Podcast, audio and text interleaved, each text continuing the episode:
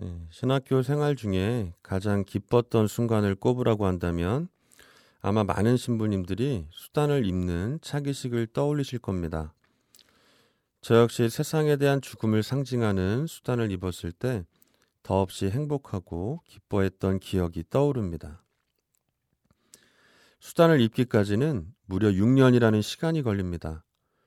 신학과 2학년을 마치고 3년간의 군 생활과 현장 체험 기간을 거쳐서 3학년 과정을 마쳐야지만 비로소 차기식과 더불어 하느님 말씀을 선포할 수 있는 독서직을 받게 되는 것입니다.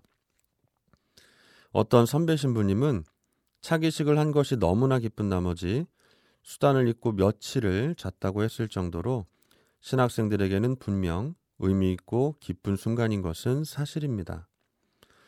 수단을 입을 때는 다음과 같이 짤막한 기도를 바칩니다.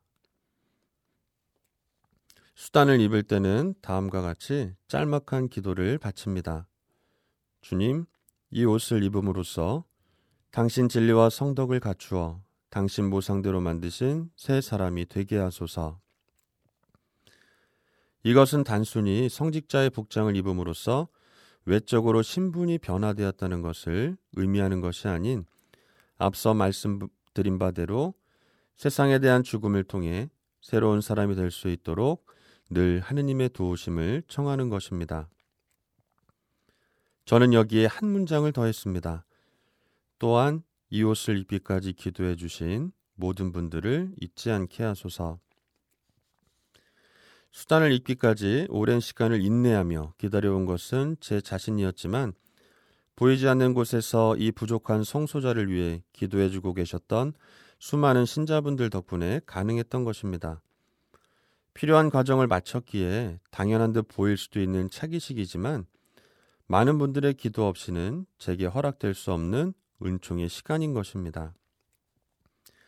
이것은 사제 생활을 통해서도 깊이 느끼고 있는 부분입니다.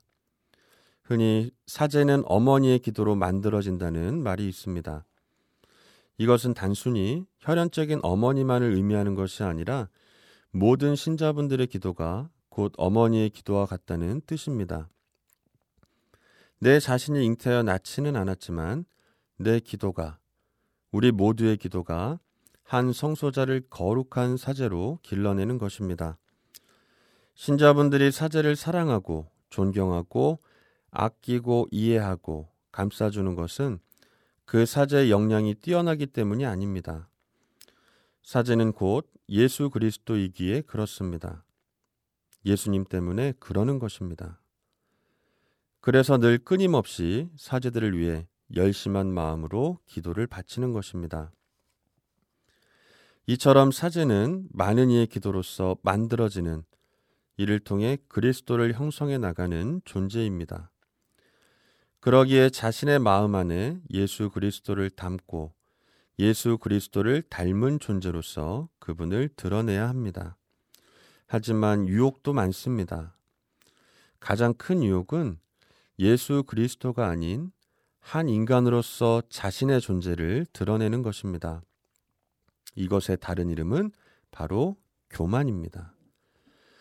그렇게 오늘 복음 말씀에서 예수님께서는 종은 주인보다 높지 않고 파견된 이는 파견한 이보다 높지 않다. 이것을 알고 그대로 실천하면 너희는 행복하다 라고 말씀하고 계신 것입니다. 사제는 늘 겸손해야 합니다. 그것은 사제라는 존재 자체가 예수 그리스도를 비추는 거울이기 때문입니다. 예수 그리스도를 비추지 못하는 것이라면 세상의 거울과 별반 다를 바 없을 것입니다. 이처럼 사제들은 늘 기도가 필요합니다. 내 자신이 잘 알고 사랑하는 신부님들만이 아닌 모든 사제들의 성화와 그들의 거룩함을 보호해 주시도록 하느님 아버지께 청해 주시길 부탁드리며 오늘도 소중하고 행복한 하루 되시길 빕니다.